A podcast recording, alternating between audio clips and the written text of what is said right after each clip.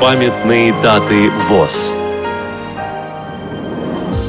20 ноября. 110 лет со дня рождения Анатолия Ивановича Лапырина, доктора биологических наук, профессора, заслуженного деятеля науки РСФСР, героя социалистического труда, участника Великой Отечественной войны. Программа подготовлена при содействии Российской государственной библиотеки «Для слепых».